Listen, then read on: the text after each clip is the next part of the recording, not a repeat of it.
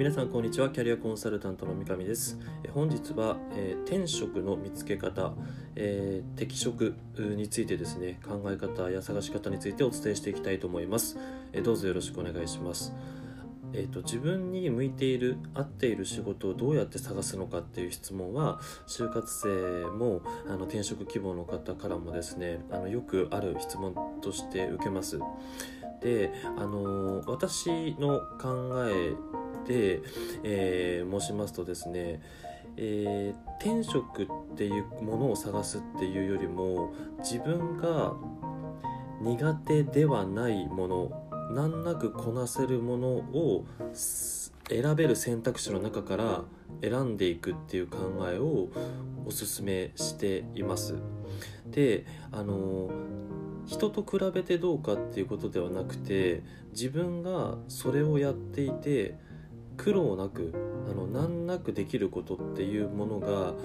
えーどれなのかっていうのをまず考えてみるところからだと思ってます。で私の場合は自分が考えたことを文字化したり言語化することが得意な得意というか、うん、あの苦労なく楽しくできるからこういった仕事がやれるんですけれども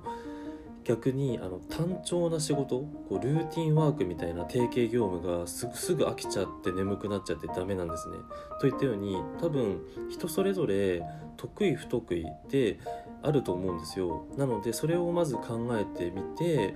えーください。最小限の努力でできることは何かということを考える。これがまず一つ目で。で次があのそれは人にどうやどどのようななんだろうこう価値、えー幸せをもたらせるかっていうのが大事なんですね。例えば本とか音楽を聴くのが好きっていう場合それはその消費者として好きですよね。それは、えーマーケットに提供する側じゃなくて受益者の視点なので、えー自分が得意を生かして周囲の人とか社会にどういった貢献ができるかお役に立つことができるかっていうのが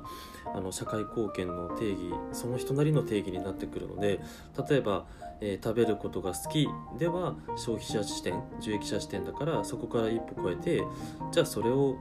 例えば料理を作って人に提供するということが、まあ、調理人ということになるわけですから、えっと、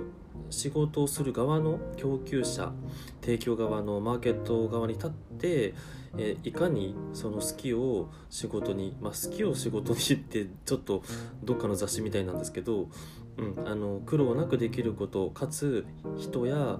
え社会に、えどういった価値を自分は提供できるのかっていうのを考えてみてください。はい、で、あのーこれら2つのポイントとあとはですねあの環境っていうのもすごく大事になってきて例えば、まあ、自分は話したり書いたりすることが得意だと。であ私の場合ですね。で、えー、とそれはうん自分の中にとどまらせるのではなく思考か思考を、えー表現したものを発信することで何らかの皆さんのお役に立つことができると思ってこういった仕事あの物書きだったり、えー音声メディアってことをしてるんですけれども、あのー例えばこれが組織に所属すると私途端に嫌になっちゃうんですね。えーっとですねなんでかっていうとなんか横やりが入るから邪魔されるからなんですよ。で私あの HSP っていうその high sensitive person あの音や光に敏感な人であの隣の声が全部自分の耳にダイレクトに入ってきちゃうから集中できないんですよね仕事にだから職場で働くのが非常に窮屈っていうかあの文字通り息苦しくなっちゃうんですよ。あのパニック障害も持ってるんで。でそういったこともあってですねあのいくら条件が整っててもその職場環境が、うんまあ、人間関係とかであの自分が好きなことや得意なことも突然苦手な分野に入ってきちゃうっていうのもあるのであのそういう環境だから私は今フリーランスとして独立をしているんですがあの自分にとってのあの環境ですね。うん、心理的な環境物理的な環境っていうところに加えて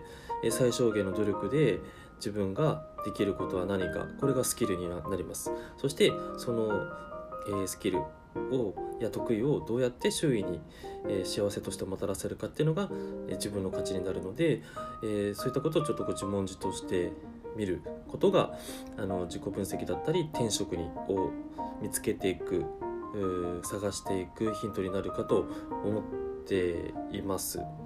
で、えっと、それらの前提にある考え方として一番私が大事だと思ってるのは、えー、哲学です。はい、あの企業でいうとなんか企業理念みたいなものなんですけれども自分がそれらの、えー、労働職業を通じてどういう理想の社会を描いてるのかってあの私はとっても大事だと思ってて苦労なくできて環境も整っていて、えー、人様に価値を提供できるはとても尊いことなんですがその結果その先に自分は何を見据えてるのかっていうのが大事だと思ってて私は最終的に一人一人誰もが何だろうこう、うん、優しい気持ちを持ってそして、えー、未来に希望とかこうつながりを実感しながら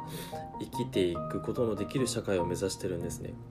そういう自分の中のこうストーリーというか哲学みたいなものを持った上でそれが自分の価値基準になるのでその自分の信念哲学に従って、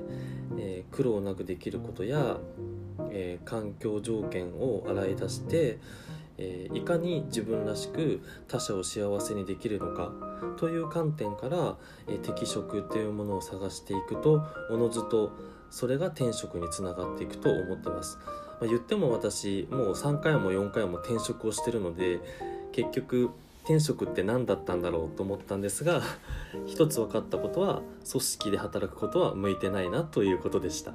これもあのやはりねあの職業人生15年とかかけてやっと分かったことなので、えー、ぜひそうやってこうなんだろうな試行錯誤しながらですね、えー、いろんな選択肢の中から自分らしいものを選んで経験に糧にしていっていただければと思っております。え、また今後もですね、え、原則土曜日ですね、え、お伝えしあの発信していきたいと思いますので皆さんでより良いキャリアを描いていきましょう、え今日もご視聴ありがとうございました。それではまたお会いしましょう。失礼いたします。バイバイ。